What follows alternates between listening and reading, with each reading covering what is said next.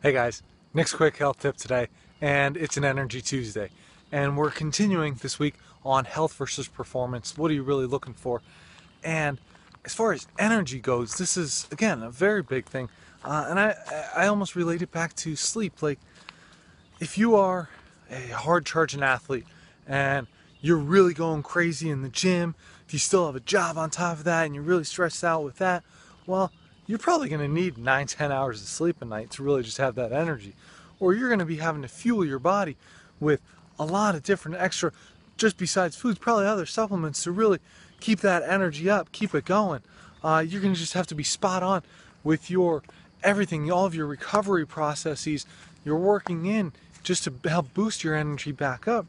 Versus if you're doing it for overall health, I mean, it's pretty good. Like, you have to, if you're not too stressed out, if you're relatively healthy overall, you're eating well, doing everything right, for your sleep, I mean, you're probably good with your seven and a half, eight hours or so. Uh, making sure you're doing a little bit of working in, uh, all your regular movement practices, eating well, and it's probably going to go pretty, pretty simply for you. But you're not going to need the extra naps during the day, which, hey, I know uh, when, again, I used to compete heavy, heavy and strongman, uh, we'd do a lot of event days on the weekends because it was easy. You could stay there for two, three hours. Every time we did that, Saturday, Sunday afternoon, I was always taking at least one nap. I mean, I'm making sure really having to build that energy back up because I was expending so much. Even in college, just a lot of studying too. So if you're using a whole lot of brain power, naps became critical because you have to build that energy back up.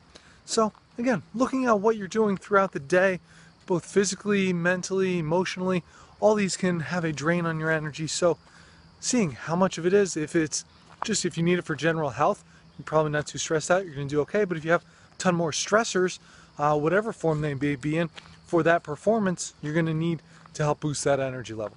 So for more quick tips like this, please go over to my website, sign up for the newsletter. While you're there, take your free brain health quiz.